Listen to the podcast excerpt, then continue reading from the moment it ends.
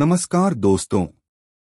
मैं आपका होस्ट फरीदकोट ज़िले के जैतो मंडी से डॉक्टर गिरीश मित्तल। मैं आप सबका स्वागत करता हूँ हमारे पॉडकास्ट शिक्षा सफ़र में। आज बात करेंगे शिक्षा के महत्वाकांक्षी के बारे में। शिक्षा का महत्व हम सभी जानते हैं, लेकिन शिक्षा के लिए अपनाए जाने वाले तरीके पर हम भेदभाव करते हैं।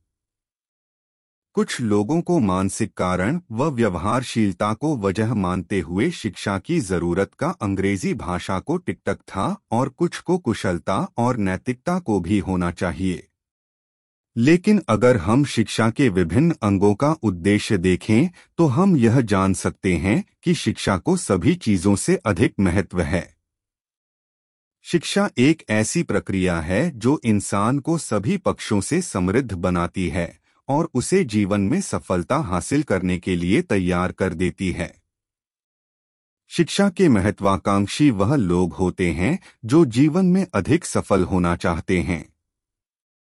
वह लोग जो शिक्षा के गहराई से परिचित होते हैं और ज़िंदगी में उच्च स्थानों पर जाना चाहते हैं। जैसे कि व्यवसायिक जगत में, शिक्षा व्यक्ति को बढ़ती रोज़गार की अवसरों से रूबरू कराती है। इसी तरह मध्यम और अधिक स्तरीय आदर्शवादी एवं स्वतंत्र